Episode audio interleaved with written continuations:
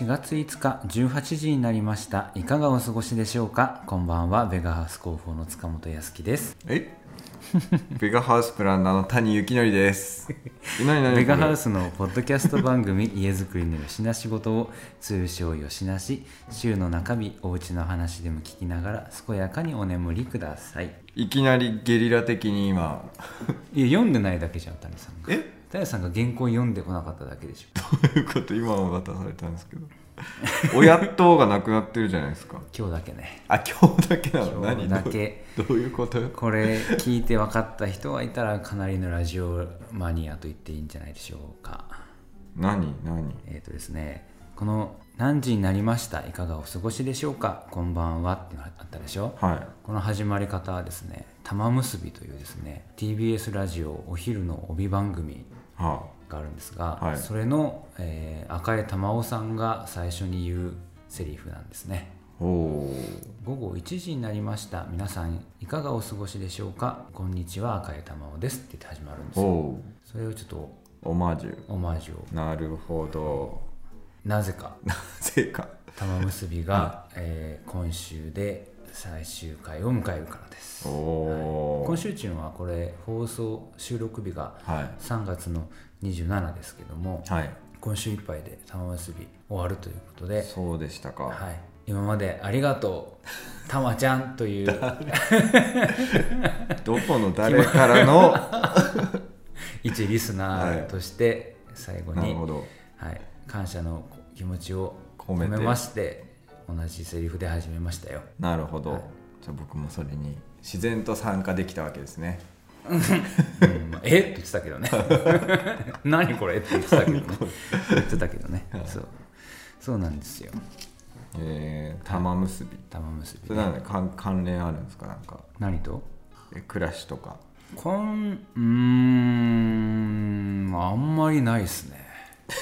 暮らしとは暮らしとっていう意味で言ったらまだジェーン・スーのね生活は踊る」の方がまだ暮らしに密着して情報を届けてますけどはいはいまあ赤江さん赤江玉緒さんっていうのがまあ、うん。パーソナリティなんですけど、が50歳くらい49歳くらいかな。うん。でえっ、と小学校に上がる前くらいのお子様をお持ちの母でもあるので,、はいはいはい。でまあそのお子様との時間をもうちょっとゆっくり日常的に取れるようにということでうん帯番組からは一旦ちょっと席を外させてくださいということで今回玉結びが終わるんですけどもまあなんかそういう意味ではあのこれを聞いてくださっているリスナーさんともかなり境遇としては近いのかなと、あね、なるほど。お子様をお持ちのご家族がありっていうところで言えばね、うん。はい、そこくらいですかねなるほど。つながりが あるってあいう。とはラジオっていう。あとはまあそうですね。だからこの番組の緩さとかうん。あの雰囲気みたいなところは、だいぶ私が玉結びから影響を受けているんだと思いますよ。へもともとそのこの玉結びっていうのの立ち上げの時に、誰さんだったラジオプロデューサーの方がいるんですけど、その玉結びの立ち上げてる、えー、とプロデューサーさんはもともと「ジャンク」っていう TBS ラジオの深夜枠、えうん。まあ、ラジオでいうところのゴールデンタイムですよ、はいはい。そこの帯番組のプロデューサーをしてた人なんですよ。でその人があの部署が変わりますって言って昼の帯をやることになってはい。玉結びっていうのを始めますってなった時から、まあ、聞いてるので、うんうんうん。私は。うん多分10年くらいの本当なるんですけどなるほど。それから聞いてると。すごいっすね。10年聞くって。だからそそれそれ以前に私はジャンクを聞いてますから、はジャンクリスナーがであるから玉結びを聞くようになってるんでうん。そういう意味ではもう10 20年とは言わないけど1 5 6年は聞いてるわけです TBS すごいな。そういう意味で言えばこの番組と縁がないなんてことは言わせねえよっていうことですよ、はいなるほど。この勝手にのれんは分けしましたぐらいの勢いでそうですそうです。勝手に一のれん分け今ラジオリスナーが始めてるポッドキャスト。はい。うん。で、そのラ何のリスナーだったかって言えば TBS ラジオのリスナーだったわけですかなるらほど。それはもうけ敬意を払わないと。そうですね。はい。それはじゃあそういうことにしておきましょはい。この番組は鹿児島の工務店レガーハウスの一級建築士谷と建築素人の塚本が家づくりにまつわるたわいもないことよしな仕事を約15分間話そうという睡眠導入系家づくりラジオです。毎週水曜日18時配信皆さんからのお便りも随時募集中です。はい。ということでね今日も始めていきますがうん。うーん。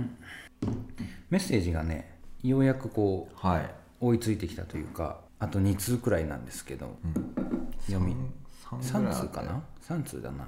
あとなので次のねゲスト会を4月の17収録で予定してますんであと2回くらい通常のはい。収録あるんで、うんうんうん。ぴったりこう追いつくんじゃないかなっていう感じですね。って言いながらまあ随時募集してますから、うん。ねどんどん欲しいは欲しいですよ。はい。っていうところでですね今日はですね、えー2月の26日にいただいておりました。わあもう1ヶ月前だね。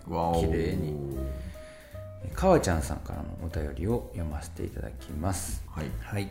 毎回楽しみに聞かせていただいてます。だいぶ前に質問させていただいた際は丁寧にお答えいただきありがとうございました。ベニヤ合板の可能性についてという質問でした。というですねこれをいただいているのがですね、えー2022年3月28あもうこれちょうど1年前ですね、うん。こっちもにいただいておりましたかわちゃんさんですね。さて今回谷さんにお伺いしたいのは現在の建築家事情ってというお話です、自分も家を建てて建築というものを知れば知るほどあああの人に頼めばよかったという気持ちがふつふつと湧いてくるのですが、うん。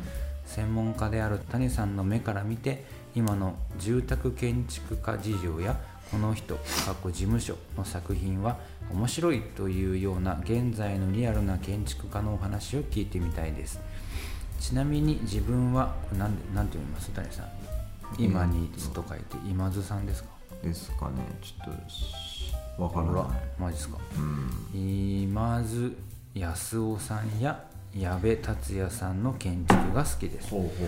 あともし時間がありましたら前回質問させてもらった際タイムアップでお話を伺えなかった庭についてもお話伺えたら嬉しいです。通常回も早く1時間に戻るいや1時間と言わず2時間くらいに伸びることを期待してこれからも更新楽しみにさせていただきます。追伸ステッカーぜひいただきたいので住所載せておきます。ということで本名と住所と掲載していただいております。これが俗に言う柄を押さえたというやつですね。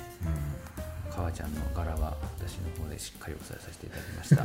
ステッカーを送らせていただきます。ありがとうございます。はい。ということで今日はなかなかハイカロリーなメールですよそうですね。建築家事情、この今津さんって方今ちょっと見てみたんですけど、はい。えー、と人気ペンっていう屋号でされてますね。人気ペン。はい。なんかでインスタで見たことあった。うーん。うん。人気ペン。人気って人人の毛と書いて人気ですかね。えっ、とアルファベットなんてちょっとわからないまあそれはそうでしょうけどね。カタカナだそして。名称としては。人気ペン。大阪府の箕輪ってあれ？読むの？これ。ああかわかわちゃんさんのあれじゃないですか。あ違ったわ。なんか箕輪箕輪という名称にすごくなんかああの聞き覚えがあるんですけどあはい。ラジオでなんか取り上げなかったかな箕輪って。そうですか。うん。そうですか。じゃあ違うんでしょうね。最近、えー、とヒアリングさせていただいた方の出身地がそうだったっていうのがあります。ああそうなんですね、はい。箕輪なるほど、うんうんうん、これこの方と,、えー、とあと矢部達也さん。矢部達也さん。矢部太郎ならね知ってるんですけどね。聞いたことある気がする。矢部太郎は空手家というああ知ってますね笑いコンビで、まあ、片方のもう一人の空手家も存在が世間から消えてしまいましたが。矢部達也建築。おおーうんうんうんうんうん。なるほど。出たポロロ今日もポロロはどこでやってるのかな矢部達也アーキテクツということで。矢部達也アーキテクツ。とメニューがあれ？メニューないのかな？プロフィールページとかないっすねやべえたあらコンタクトしかないのかな。つや。プロフィールがないのかな。ち阿部じゃないね。矢部だもんね。はい。達也矢部にしてみようか。場所はやはり大阪府ですね。はい。地元で探されてるのかな？うん。なるほど。こういう方がお好きと。うんえーっとですね建築家の最近の事情、うん。なんかまあ以前雑誌の、えーっと編集者の方と話したことがありまして建築雑誌の方ですけど、うん。某有名雑誌。うん。でまああの結構建築家の方ってあの基本的に業務としては設計管理、まあ、設計をしてデザインしたりして、うんまあ、詳細図面書いてそれを施工業者に渡して工事を管管理というか、まあ、品質見たりとかうん。こういうふうに作っていきたいですっていう話をして形にしていく。うん。要は下請けの工事会社にこう設計を渡していくっていうようなイメージなんですけど、うん。うんえー、とその時聞いた話だとその建築家っていう人たちがだんだんとその仕事の領域をシフトしている人たちが出てきたと。うん。でそれは何かっていうとあのまあ、設計業務はしていくんだけど自分が作りたいもののクオリティなんかを担保するために、うん。えー、と施工も手配し始める人が出てきていますと。ほ要はいわゆる建築家っていうのは本当に工事業務には携わらないというか。ううんうんでまあもう本当に工務店にボーンと渡して、うん。工事は完成させてもらうみたいな勢いなんですけど、うんうん。そこに逆にこう建築家が、えー、と出来上がったものを見据えた時にやっぱり職人さんとのコミュニケーションとか、まあ、細かい現場での話なんかをしながら、うん。あの進めていくっていうのを考えた時に自分たちで工事を手配していく人っていうのが、まあ、だんだん出てきているムーブメントがあると。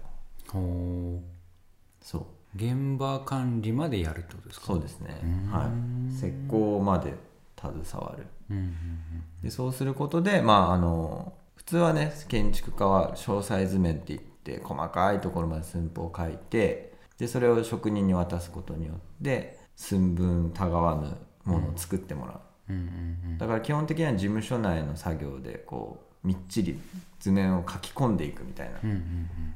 でそれを渡していくっていうことなんですけどそれがもっとこう現場に出てったりとか。っていうことをしている人たちが出てきてるらしいんです。へえ。でそれをやってる人がね具体的に誰かちょっと忘れたんだけど、うん。それは何工務店の仕事も自分でやるようになったってことですか？そうですね。れとも工務店を挟まなくなったってこと？挟まない。まあでも完全に挟まないとなかなか大変なところもあると思うんですけど。うん一旦は工務店に投げる。どうだろう。投げなくてもやろうと思えばできるはずなんですよ。工事を請け負えば。そうだよね、うん、要は飼い主からね。ちょっとこ私の業界に一回引き寄せると、うんクライアントがいて、うんはい。でパンフレットを作りたいです、うんうんってなった時に、えーまあ大きなクライアントさんだとした時に、一旦、えー博報堂なり電通なりに話を持ってきます、うんうんパンフレット作りたいです、あ分かりました。じゃあこちらで手配させていただきますって言って、実際制作するのはクラウドなんですよ。うん。博報堂さんからどこどこの会社さんのパンフ作りを依頼されてるんだけどって言って「あのあ分かりました。じゃあこっちで作ります」って言って「どんなあの依頼内容ですか?」っつって電通通して話を聞いて作る、うんうん。もしくは電通と一緒にうん。クライアントに会いに行って、えー話聞いて作る。っはい。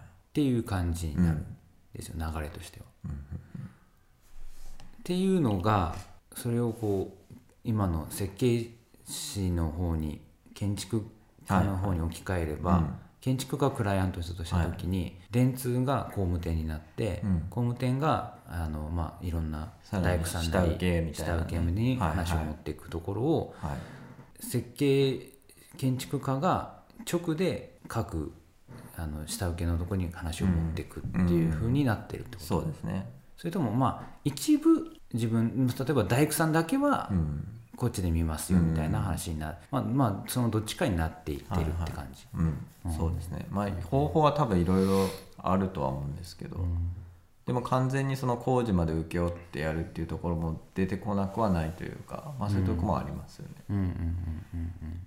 そうそんな流れになってきていて、うん。うんえー、とだからもう建築業界のこういわゆる設計事務所と工務店っていう関係がちょっと崩れかかってきている、うん。まあ、面白い時代だなと思ってます。うんうんうんうん。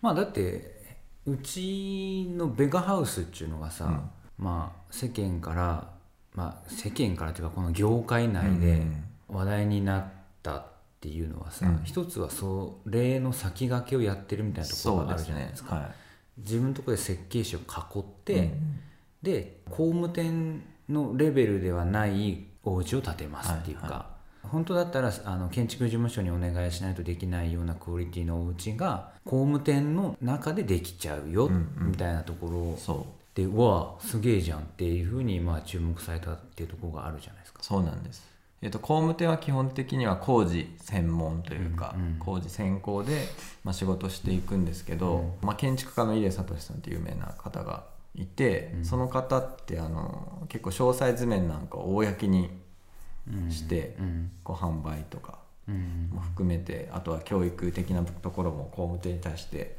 してったりしてるんですけど、それによってね工務店が設計力が伸びてきてるっていう時代でもあるんですよ今。だから工務店側からも設計事務所側からもはい。こう、その境がどんどんあやふやになっていってる時代が来てるってことなんですね。そう。う建築戦国時代が。ん 幕を開けている。そうでござる。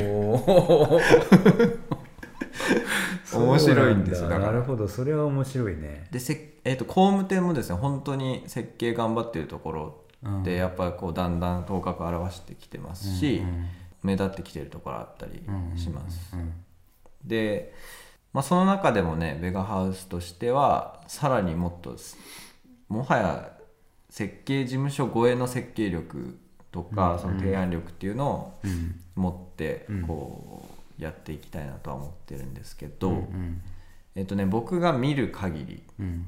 工務店と設計事務所というか、まあ、あるかなり有名なところまで行く建築家うん。との違い、うん。まあ、ある程度こう売れてる建築家として名乗られてる方っていうのはたくさんいるんですけど、うん。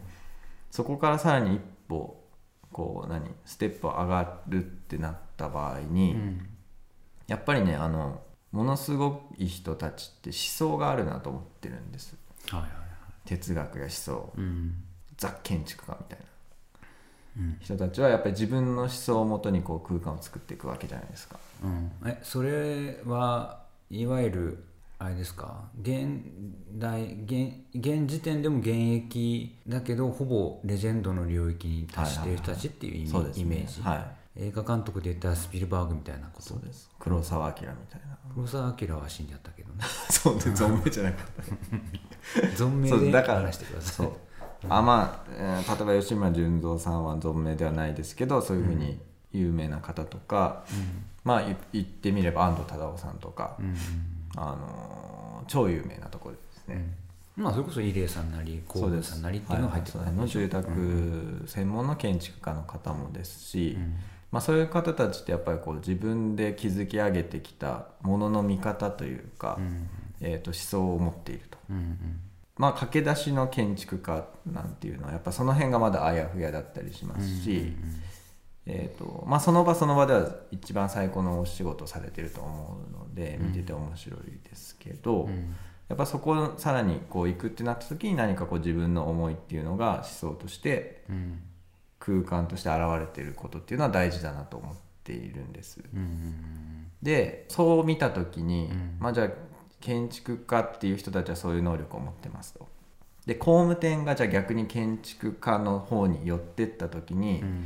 まあ、設計力がだんだんついてきたよと。うん。でなんか綺麗な建物とかも増えてきたし、一般の住宅のレベルが底上げされてうん。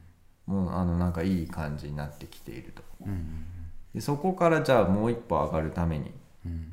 は何が必要かっていうとやっぱり工務店にもなんかこういう思想というかうん考え方哲学っていうのが必要になってきているだろうとうん。僕は思っているわけです。はいはいね、うん。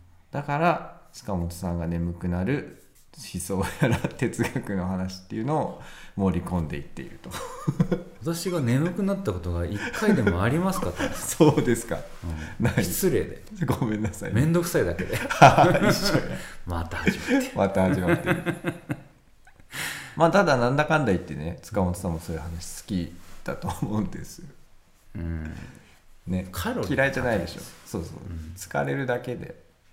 うん、まあ、好きかどうかっていうのは別の話ですけど、はいはいはい。でねまあそういうの必要だなとは思って常に日頃。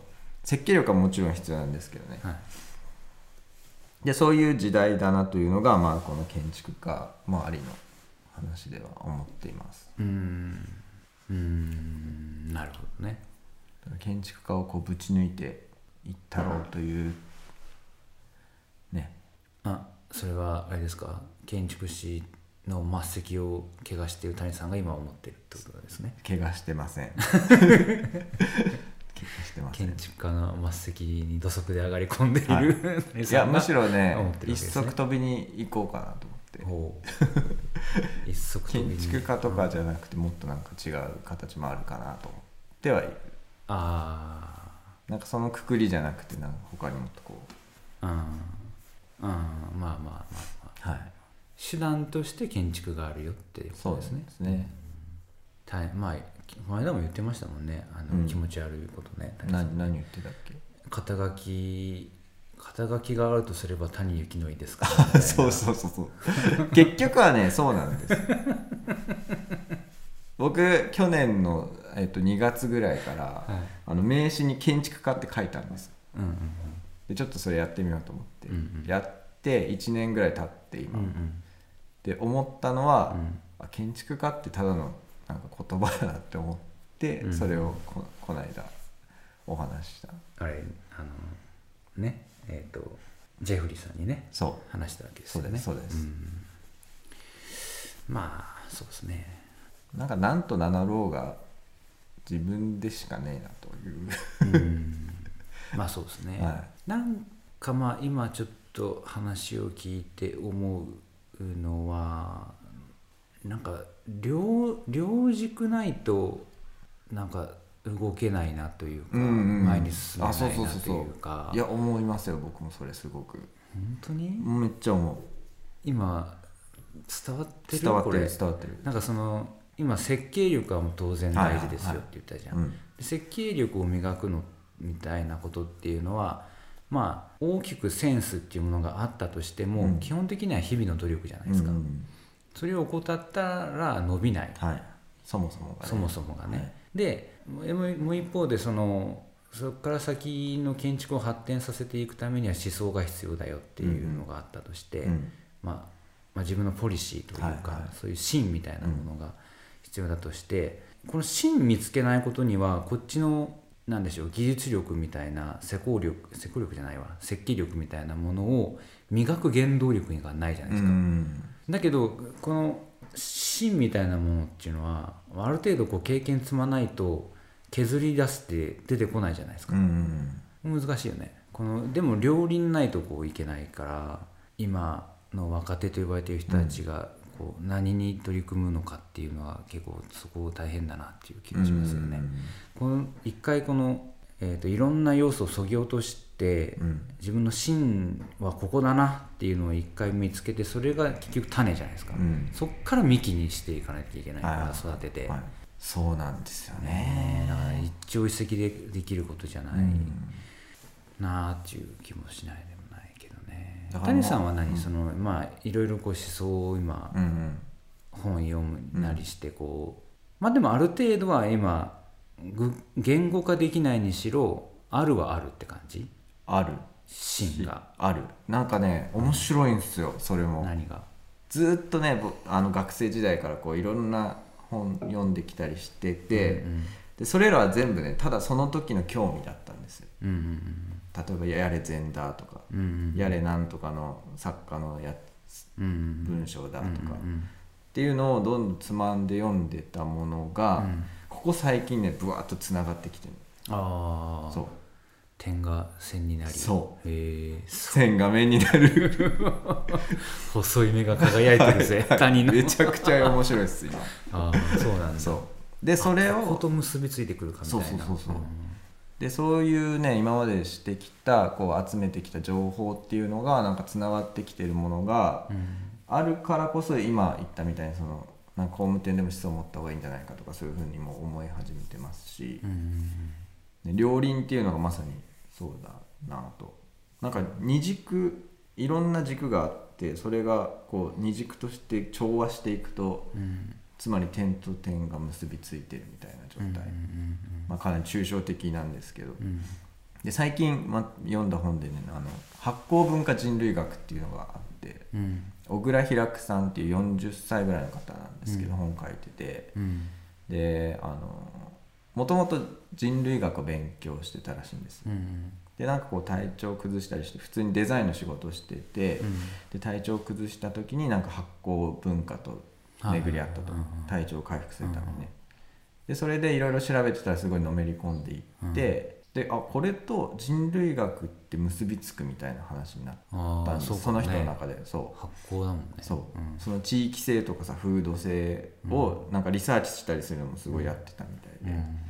でそれって人類学やって。発酵なくして人類の食は語れないですか？いやまさにそういうことが書いてあるから。面白いですけど、うん。でそれってなんかその小倉平久さんの中でこうピーンときたわけですよ。うん。発酵とうん人類学はつながるっていうジャンルを切り開いた。っうん。ていうことで発酵文化人類学っていう本を書いたみたいです。うんでそれってなんか両輪をこう自分というな軸の中でこうピタッと合わせた。事例かな人類学と発酵っていうのが結びついて一つの体系を出新しい、したよという。はい、分野っていうふうに打ち立てているみたいな、だからその2個をね1個に混ぜるとか3個1個にすることで新しいものが出来上がる。うんっていう感覚もなんとなくその本読んだ時にうんできたんでなんかそれがね今からこうまとまっていくんじゃないかなとうん思ってます。自分の中で、うん。なるほどね。はい。ああそうですね。ね。まあそうですね。あとはまあ住これ一応住宅建築なので、うん建築アートではないから、そうね。まあ、そこにお客さんおせさんが入ってきて三軸みたいな感じになるかもね、そうですね、だそれがそのどの市場に求められるかとかにもよりますし鹿児島県内でそういう市場があるかわかんないけど、うん。じゃあそこにこうコミットしていくためにはうん。自分をこうまたなんだろう翻訳じゃないですけど、うん。して何か表現しないといけないのかもしれない。うん。というなるほねはい。うん。でもね結構そのベガでいろいろ住宅で設計してきてあの何棟ぐらいやったんですかね。数えたことないけど100ぐらいやってるかもしれないけど、それがあってしかもそのいろんな思想とかに触れることによって今こういう考えに至っているという感じです。思想ね。うん。ね、大事。今からもっと大事になっていくんじゃないかなというふうにうん。思っております。というかまあそれがやっぱ差別化じゃないですけど他との違いに結びつけばいいなと。うん。うん。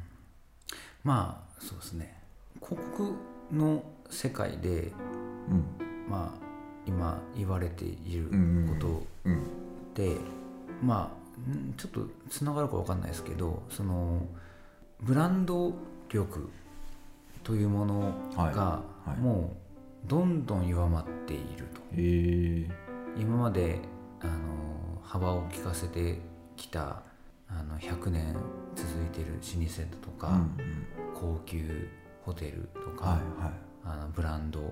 品とかっていうものの権威というものがどんどん落ちていっているっていうのがあって、うんなんでかっていうと、うん。そういうもの高級なものブランド力を持っているものだったり事柄っていうものが、は今までこう発信力とかっていうところが平等ではなかったんですよ。うん。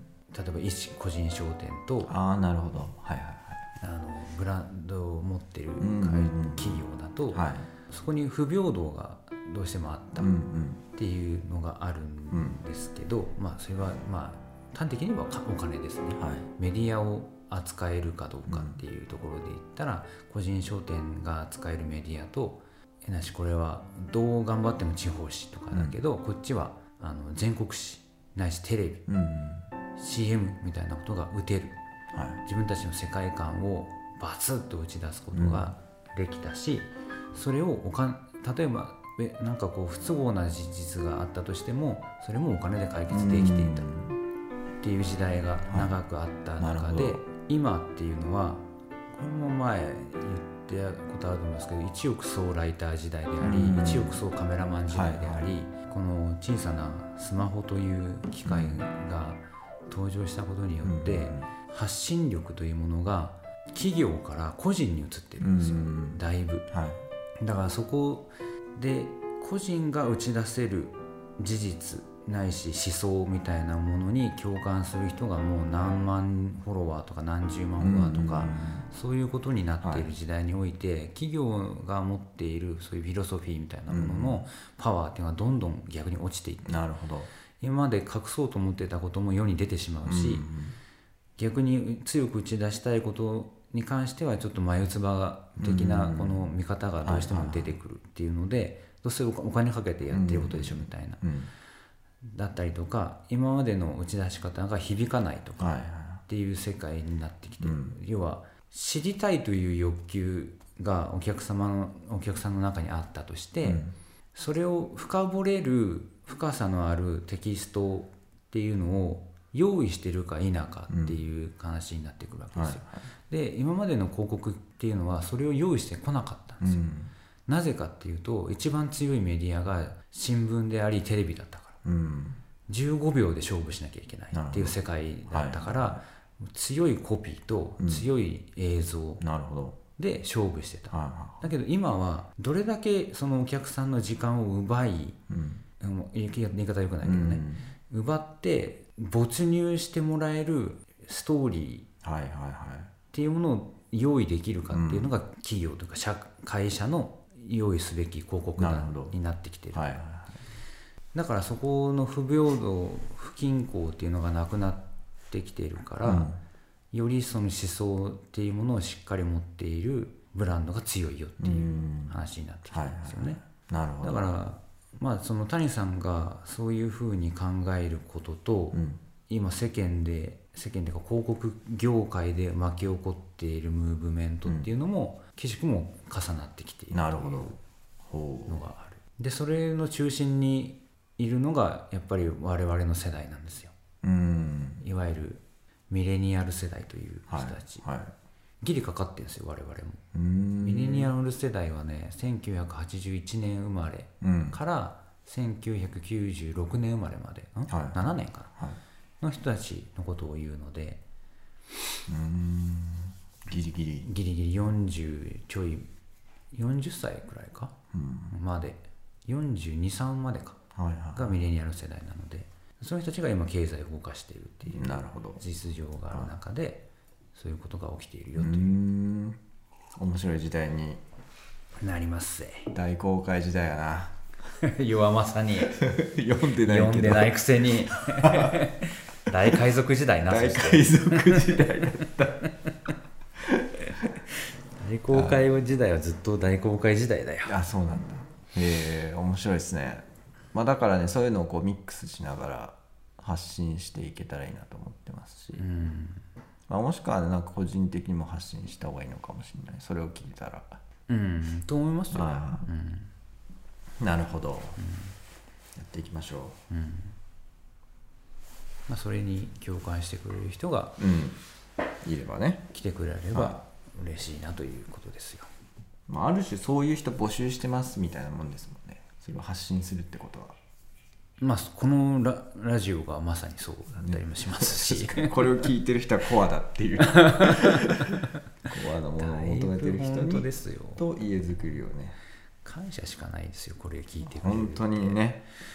この間もね、は K さんちのうん。モックアップ検証はい。が現場であって、はいは1分の1木株検証ですよ、でキッチンとえリビングと,、えー、と造作ソファーの位置関係とか、まあ、あのキッチンの台の高さのがちょっと奥さんの背の高さに合ってるかなとか、通路幅はこのくらいでいけるかなとかっていうのを、まあ、現実地でね検証してもうお手さんのご意見をいただいて、はいはい。これからまた完成に向かっていくんですけど、その K さんのところに僕お邪魔し地にお邪魔して、はい。まあ写真撮影をしてたわけですよ、うんで山野君が担当で、うん。まあ、ちょっとまあアッパってる感じが時があれば私がちょっとフォローしたとお話をしたりとかしつつやってたんですけど、その時はね一切言われなかったんですけど、それそれが終わって次の日に、はいえーこのベガハウスの近所の、えー、とあそこは地名で言ったら上谷口かなあの伊集院と,、春山の間くらいの場所に我々もよくよくお世話になってる杉鶴さんがさはいフードコーディネーターの杉鶴さんがキッチンスタジオを作る作ったんですよ。おでそれがオープンしたっていうことで、オープニングイベントに行ってきたんですけど、はい。ご挨拶に、うん。そしたらその K さんがご夫婦あのご家族でいらっしゃってて「はい。あ塚本さん」って言って。うん。で「ああ来てたんですね」って言ってそんな話をしてたら「なんかあじゃあまたあのよろしくお願いします」って言った後に「塚本さん」っつって来てもらえて いつも吉梨聞いてます。おお後で言う。ここでそこで言う。最初に言ってと思って。そこまで温めてたのかまあ言うか言う前か悩んでたんでしょうかね。そう。いやまあ嬉しとっても嬉しい話嬉しいですけどそれ言ってもらえると。毎回やっぱりまだダメですね何にも「うんが。運 が。うすうすうすうすうす」みたいなそんなことしか言えないですけどそうだからそう今建築中の方にもだいぶこう吉梨聞いてくださる方が多くて嬉しい限り、はで今日みたいにね大阪からお便りい、はい、来たりするんで、全国各地全国各地また海外からなぜか関東圏からの、んあ京,、まあ、京都も関西でしょ、は最北でどこですっけ？最意外とねこここまでだったりするんですよね。東北東北があったっけな？いどうだったかな。岩手県遠野市岩手か、そうだそうだそうだ。ビールのね、すごいよ。岩手まで登ってるわ、よしよしよしよし。北海道はないか。北海道まで制覇したら大したもんですね、ねこれが100万人発信者時代。なんて言ってたっけ？一億総1億総配信者時全代然です。よ数が違った。どっから出てきたの100万って、日本全部がってことですね。うん、うん。いやでもなんかねやっぱこう面白いこと考えてる人って例えばインスタとかでさうんうんあのーなんかこう当たった時に面白いって思う人やっぱいますよね。ああ、もうほんとねそまあ幻想だとは思いつつ、ん。YouTube のさうん。あの、まあ、コピーではい。好きなことで生きていくっていうのがあるでしょ。う、うん。まあ、まあ正直幻想ですよそんなことは、だけどあの宝くじ当たるくらいの確率でいるはいるんですよねそういう人がね、うんめっちゃなんかその一点突破ではい。あの成功できる人っていうのも確かにいるんでね、そういう時代ではあるんですよはね、突破していこ確固たる何かがあれば、う、うん、突破していこ お願いします。お願いします。私は逆にね、はい。本当ねその辺がねうーんなんかうんあんまりないんですよね。この間のジェフリーさんとも話した時も言ったけど、うん。イタコンみたいな感じなんですよ。あ谷さんを憑依させて発信はできるがあ自分自身に何かあるかっていうとそうでもないという。まあそれを言ったらね僕もそうというかあある意味その土地を見に行った時にその土地から感じたものを出すみたいな感じだから、ああまあね、うん。あそうね。そこで変にねじ曲げるとちょっとち違うものになるし、どうしても私が発信してるみたいな色がつくっていうのはあるんですよ、そうそうそうそう。それがあなたです、うん、だから基本的には本当ラジオみたいなもんですよ、あの電波がブワーってその辺を飛んでるのをチューニングがあったら喋るぜっていう感じな。そうそうで今はベガにチューニング合わせて喋ってるっていう感じ、だからまあ何？仏教で言えば空じゃん。空。空なのかこれが。そうです是空の空ですか？空空の空。だからそそのもの自体に意味はなくて、こう周りとの関係性によってこう意味が生まれてくる。あだ結局塚本さんというこう単体ではなくてさ周りから見た塚本康樹だったりとか、物理的にもこの塚本さんの周りの空気がどうだとか、そういうことによって規定されていくものであるって考えた時にそのものっていうのは存在してなくて、うん。周りからのこうか関係性によって形作って作られていくと。うん。だから「が」っていうものがないんですよ。うん。うん。まあ極めれば。どっちかっていうとそこを目指す感じになるのかなっていう感じですね僕はね。そう、面白いですよね。だから前提意外とこう修行して自分を高めていくような感覚だけど、うん。一方でその思想としては自分をなくすっていうのがあるわけじゃないですか、うん。それを極めないといけないというこう、うん。二項対立を超えないといけないというね。そうね、はい。だからなんかねこの間ねこれもポッドキャストですけど、うん。プロフェその後のプロフェッショナルっていうほ前も言ったかもしれないけど、う、うん。ポッドキャスト番組があって、で、まあ、NHK の「プロフェッショナル」っていう、うん。まあまあ、誰もが知っている、はい。あのドキュメンタリーがありますけどあれのその後あの出演した人にもう一度その後来てもらってインタビューをすると、うん。住吉さんが、っはい。ていうのがあってその時熊さんが出ててほうほうほ熊健吾さんが、はい。で熊健吾さんが、えーとまあ、1 5 6年前に1回プロフェッショナルに出てると、ううん。でその時に負ける建築っていうのをうん。言ってて、自分がいらないんだと、はい。その土地とあの依頼者の気持ちに寄り添えば自然と建築が生まれるんだって、言いつつ熊の健吾の建築は熊健吾でしかないんだけど、はいはいはい。っていうのがあるうん。って言ってて、うん。で今も負ける建築ですかってあの住吉さんが聞いたら今はねちょっとまあそこからまた変わっててって言はい。って、はいはいそうは言っても熊健吾らしい家に家なり建築にしてくれってうん。あのすげえインパクトの強い建築にしてくれってお願いされることもある、うん。っていうかまあそうでしょうねとはい。はいはい思うんだけど、はい。熊らしい建築にしてくださいって絶対言われるだろうなと思うんだけど、そうなった時に負ける建築って何に負けるんだって話になるから、そこをちょっとチューニングし直してるんだよねっていう。その、うん負けるってことは無だから建築としても無になるうん。その派手さがなかったりとか、あのまあ、周囲に溶け込むとか、そういうことになってくるんだけど周囲に溶け込んでもらっちゃ困るみたいな話にな,、なうん打ち合わせになっちゃうから、そこのバランスを今取るのにまあ注力してるかなみたいな話だからしてたから、うん。だからまあその谷さんが思想を持ってうん。今後け今もやってるだろうし今後建築ししていく時も、まあ、谷さんの思想が強まれば強まるほどそれを求められるようになるっていう、うん。まあそのなんだろうこの相反するそれこそそういう二項対立じゃないけど、はいはいはい。捨てようと思っているしものを求められるみたいな、うん。なんか変な構造がいつの日か来るんじゃないかなと思ったりね、ああそれは面白いですね。うん。って言ってたよ。おおー。わかる 分かっわかるああもうやばいね。やばい。やばいわ。次が詰まってるかうらん。もうやばいね本当に。本当にやばい。ちょっとえちょっと気になってる建築家の名前とかもなんかあげた方がよかったかああ、じゃあそれをちょっとじゃなはい。まあズバリはい。じゃあもう一人。一人？この人って気になってる。あはい。石川元樹さんという建築家。はいが今気になってますということで締めたいと思います。説明はなし。説明説明はなしです石ね川に、えっと素材の素に樹木の樹だったか。なあ違う木基地の木だ。基地の木。元木。うん。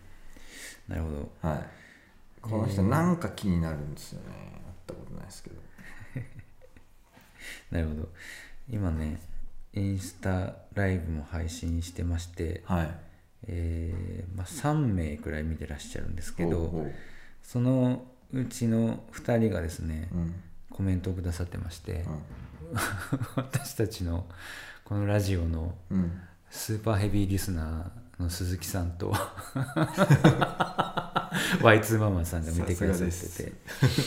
で鈴木さんが100万人笑ってきてるのと100万人のところに 反応してくださ1って億。1億ちゃうんかいっていう。のと少ねえなうん、そう。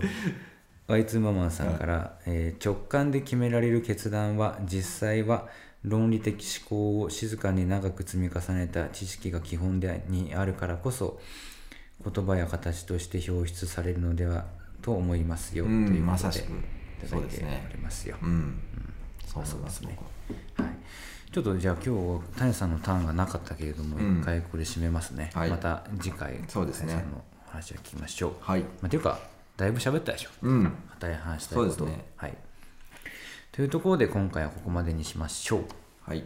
番組の感想や質問取り上げてほしいテーマ家づくりのお悩みなどお便りを募集中です。概要欄にありますフォームからどしどしお寄せください。はい紙のお便りは鹿児島県鹿児島市石谷町3624-9ベガハウスまで。インスタやツイッターで「ハッシュタグよしなし」をつけて投稿いただければ私がエゴさして見つけます見つけてリツイートやストーリーズにアップしたりとか何かしらの反応をしますので今のところ1個もありませんが ぜひぜひしてください。そして、えっとこのポッドキャストのね何でお聞きになっているかあれですけど、フォローもぜひお願いします、フォローすれば最新話が投稿された時に通知がピーンってきてうん。すぐに聞けますので、お願いします。えーこの番組はアンカー、Spotify、Google Podcast、Apple Podcast の4カ所にて配信中です。使いやすいプラットフォームでお聞きください。はい。今週のお知らせごとお願いします。はい。4月9日のライフスタイル見学会がありますはい。仙台ですね。仙台。はい。平屋で。インナーデッキというかちょっとこう屋根かかったところがついてるデッキがある平屋。はい、デッキだけれども屋根が1メーター50くらいでしたっけ？そうですね。結構深めにかかってる。ああすみません。ちょっと今収録してました。大丈夫です。か？はい、ちょうど終わるところだはい。あと,、えー、と4月の29日、まあ、予定ですけども、はい。新商ホームオープンが迫ってまいりました、い、やー1ヶ月ですよあと、はいはい皆さん注目です。こちらもはい。だいぶすげえ家になってる気がするんで、すげえ家に。お見はい逃しなくとはいいうことで、それではまた次回お会いしましょう。ベガハウス広報の塚本と。ベガハウスプランナーの谷でした。おやすみ